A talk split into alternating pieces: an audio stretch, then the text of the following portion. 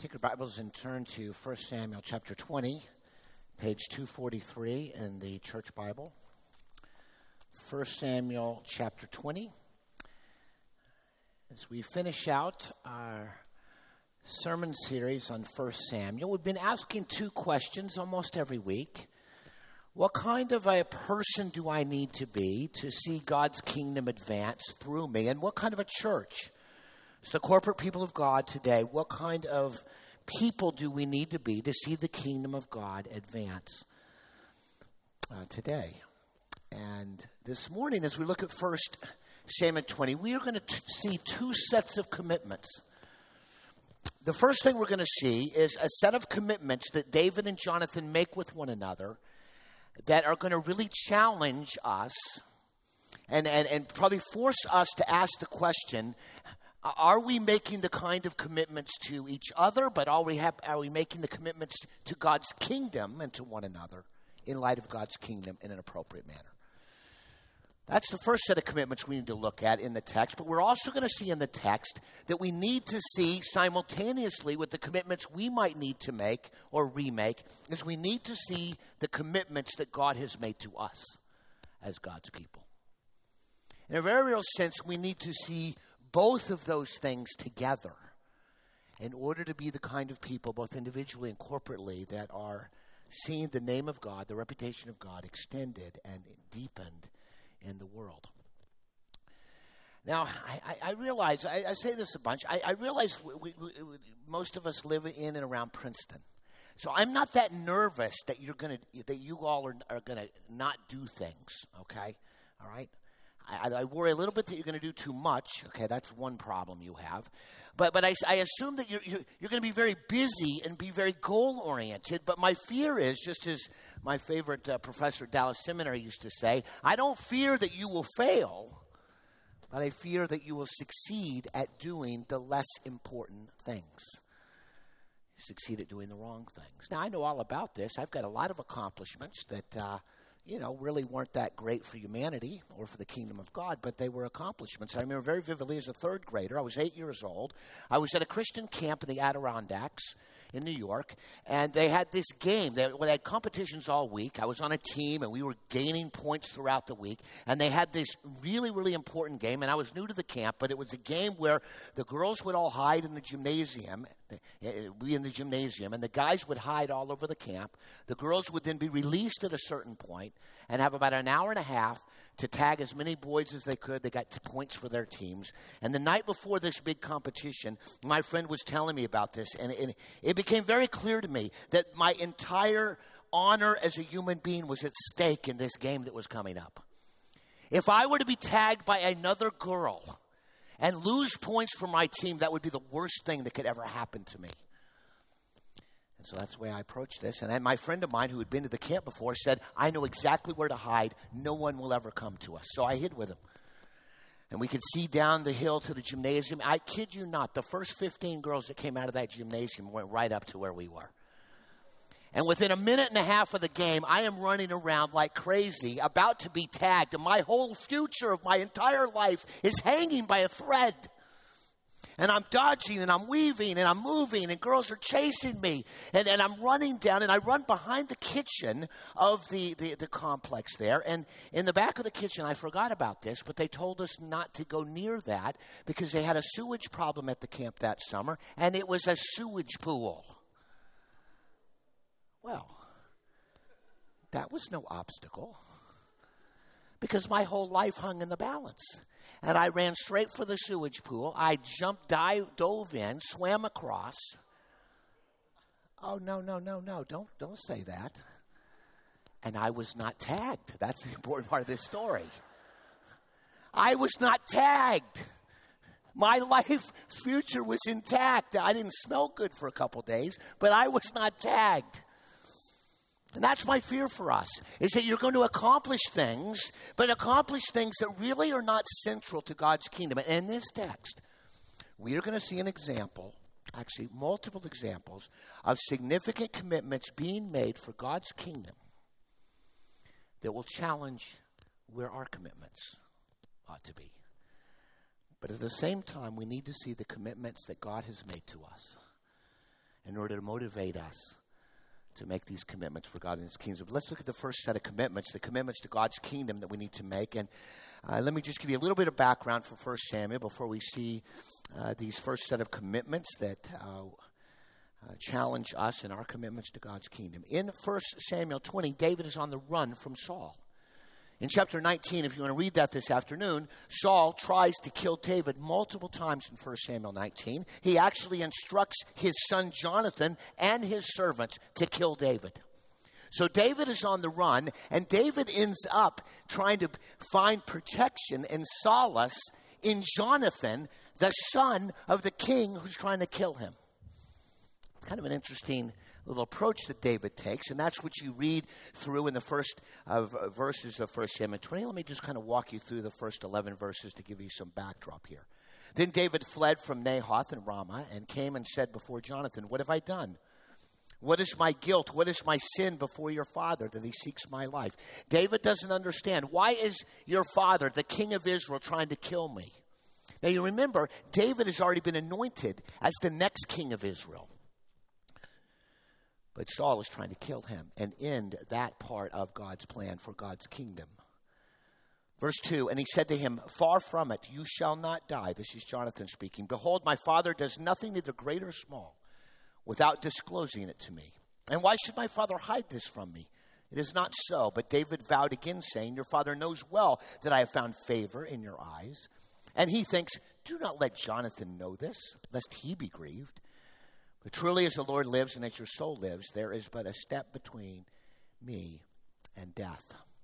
Jonathan tries to assure David, says, Surely my dad will tell me if he's going to harm you. Well, he's already trying to harm him.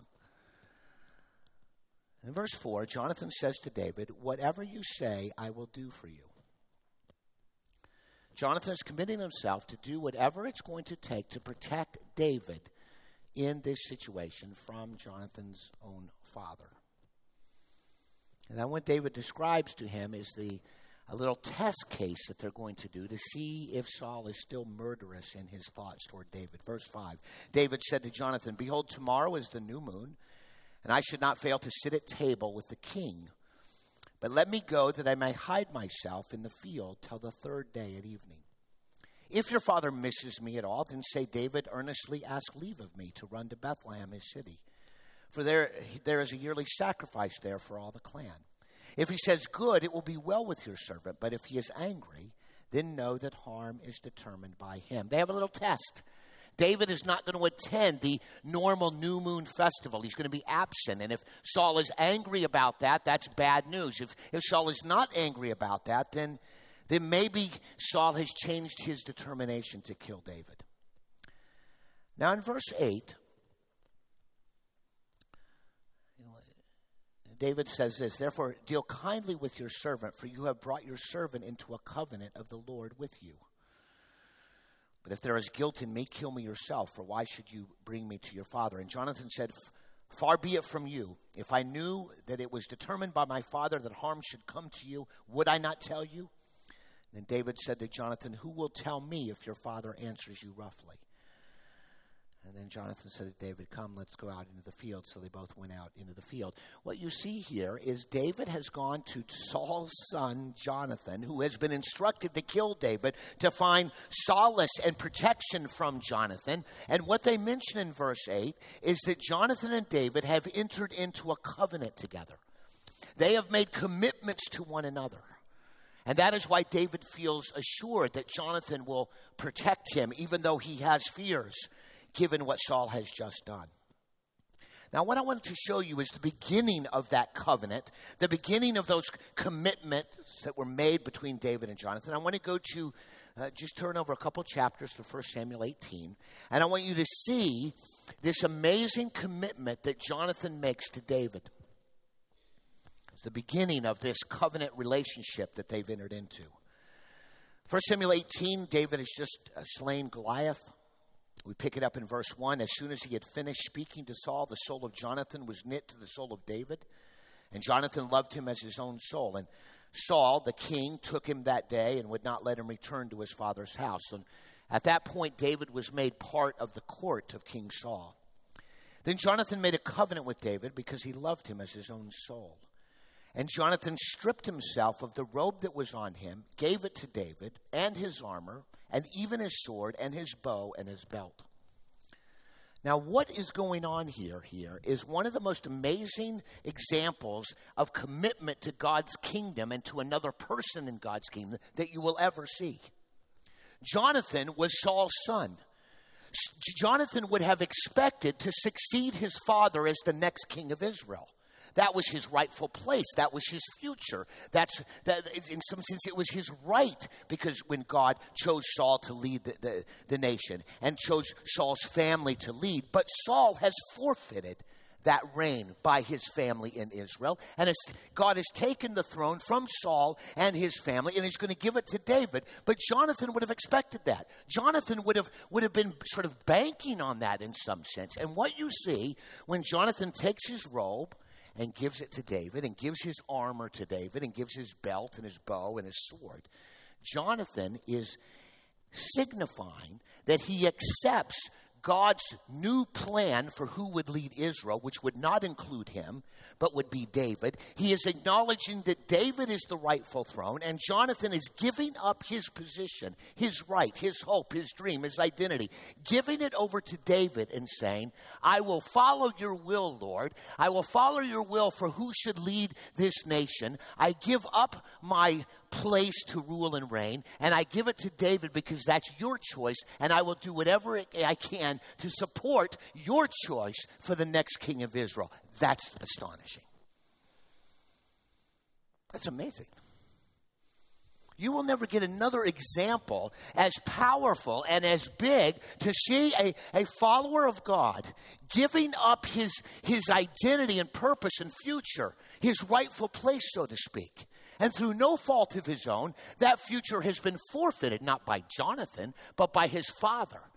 And David willingly, uh, uh, Jonathan willingly, hands that over because Jonathan is more committed to the kingdom of God than he is to his own dreams, his own hopes, his own rightful place, so to speak. God's kingdom is far more important to Jonathan than anything else. Now that's amazing. But there's more here. Verse 12. Let's see this commitment develop a little further.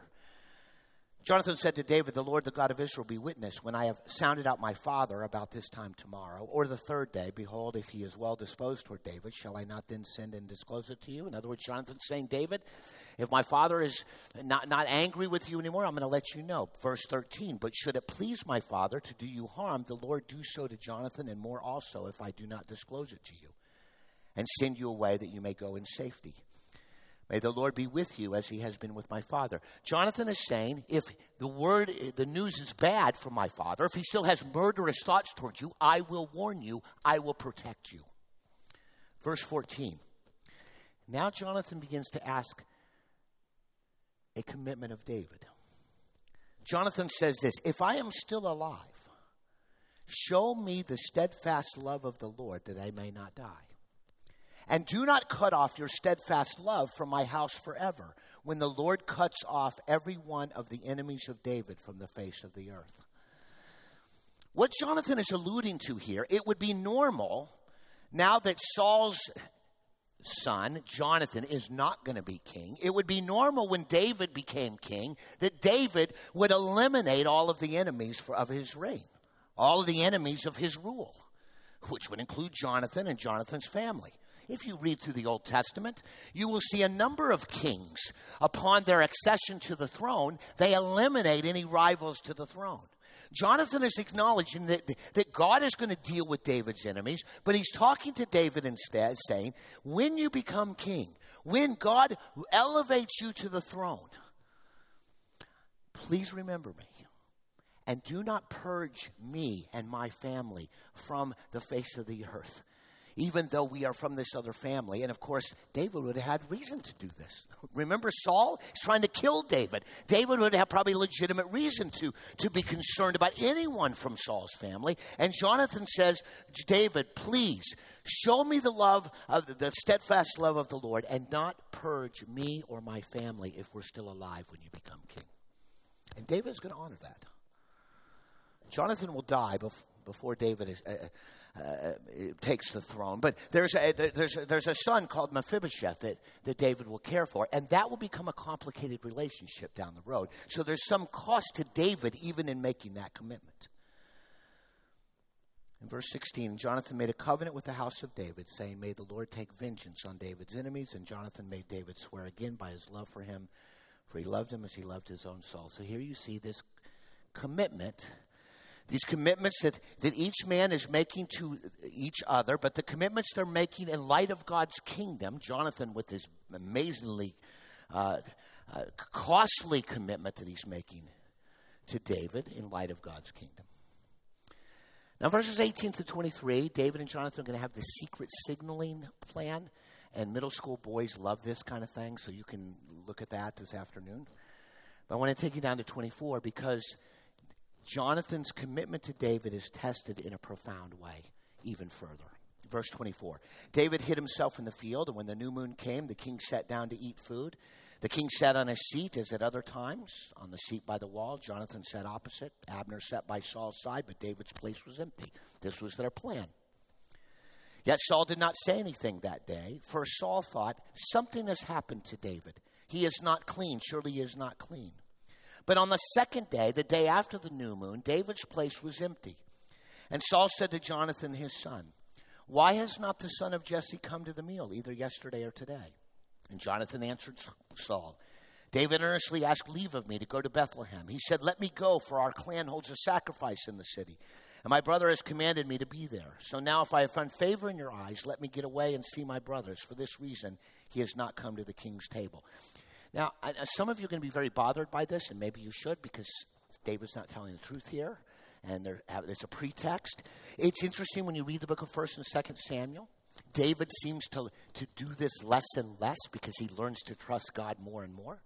God seems to work with this. And again, David is under he's under duress because he's being he's being attempted to be killed by King Saul. So God sort of condescends to this.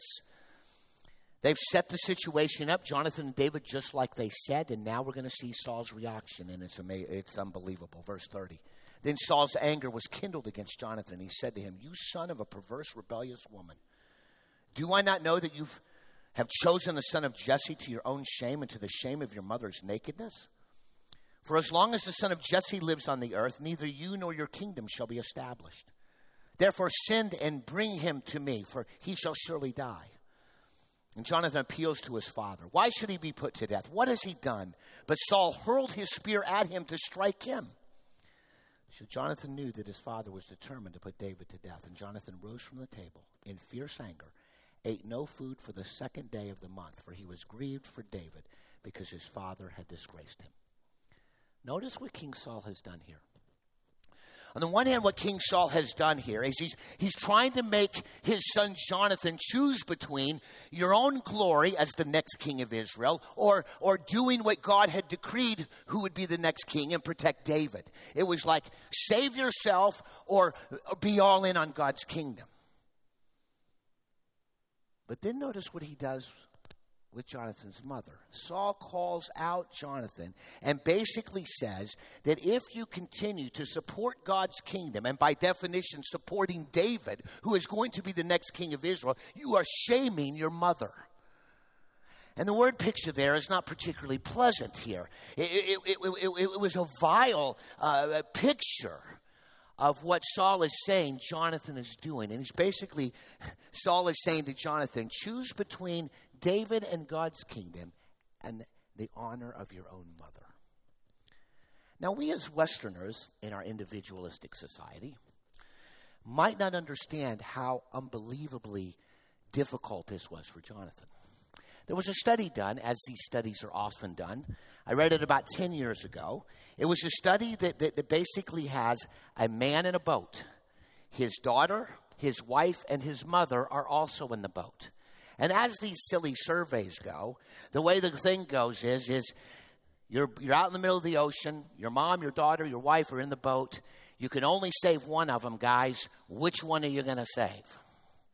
This is a survey that no man should ever take or make public what you say, okay? The answer, guys, is you will jump out, okay? And then let the three women figure out who's going to stay in that boat, okay?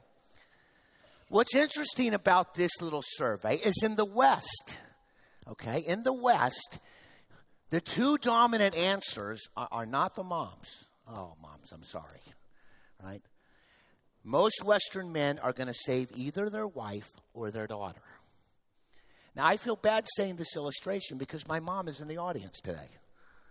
And all I can say to you, mom, is I hope you can tread water for a very long time. because, because I grew up in the West. What's interesting, when they gave this survey to Middle Eastern men, the one answer that was bigger than all the other answers is a Middle Eastern man was far more likely to save one person, and that would be his mom. Wife and daughter. Hope you had swimming lessons, right? I don't think we fully understand the pressure that Jonathan faces. Not only does he have to make it a commitment for God and his kingdom that, that, that strips him of his rightful place as the next king of Israel, he has to give up that place and that honor and that future that he thought was his through no fault of his own, by the way. But then his own father puts him in a bind by saying basically you're choosing between yourself and God's kingdom, but then says you have to choose between the honor of your mother and the kingdom of God and David. It's abusive, really. Spiritually abusive. That's where Saul was at this time. And remarkably, Jonathan himself makes a decision at great personal cost to himself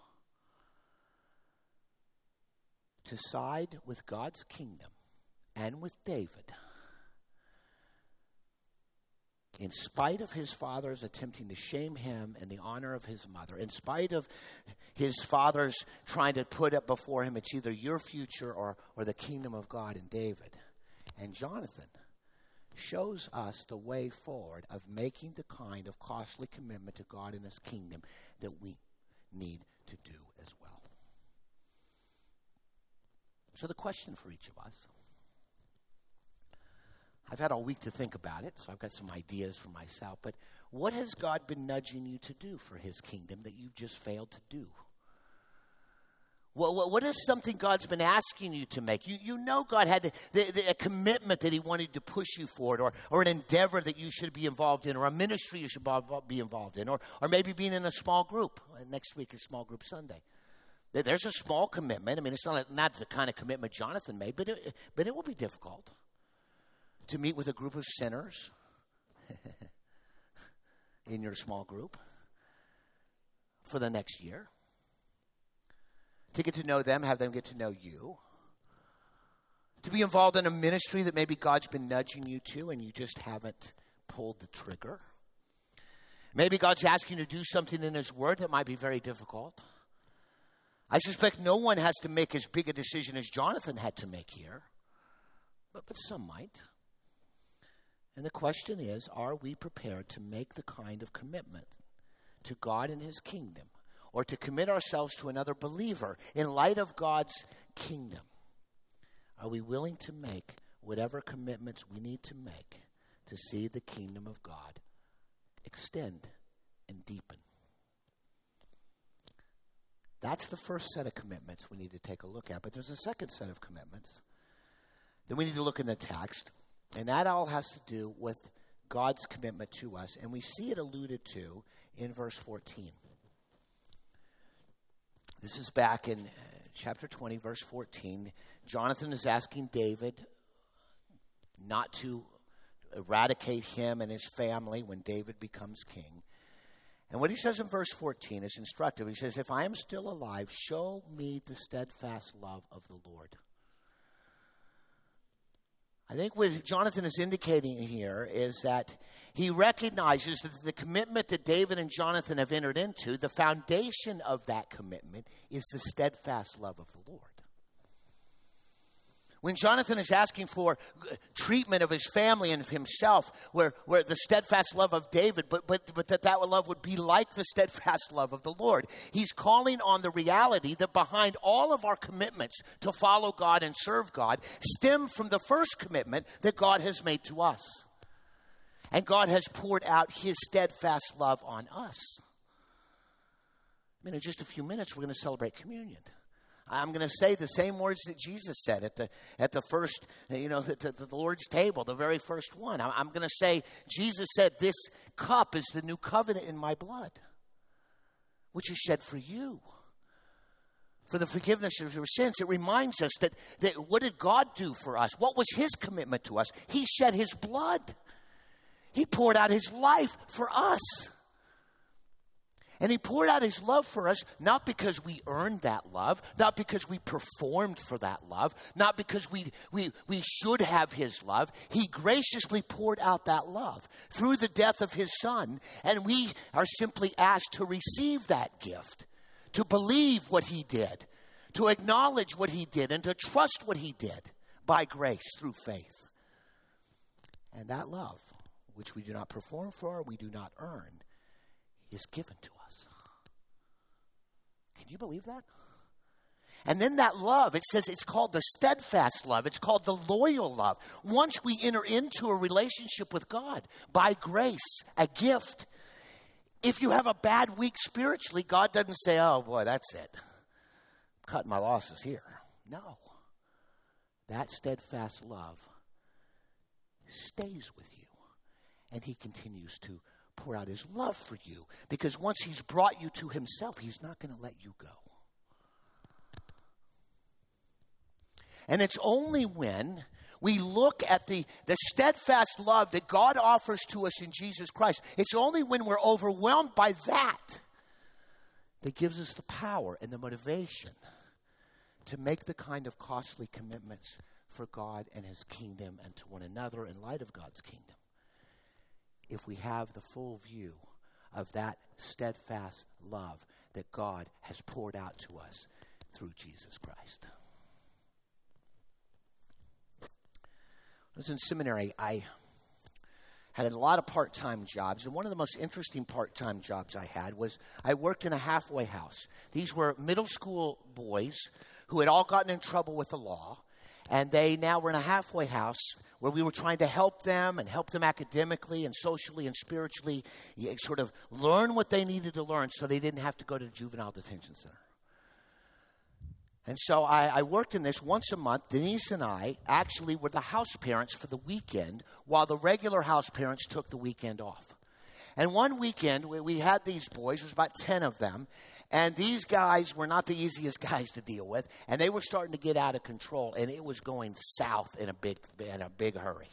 They were getting more and more rambunctious. They didn't follow the rules. I started to try to punish them and take points off their little sheets, which we had a big point system, and take the points off, and that wasn't working. And they got crazier and crazier, and basically there was a mutiny going on. I really thought Denise and I were going to be tied up, you know, waiting for the house parents to show up.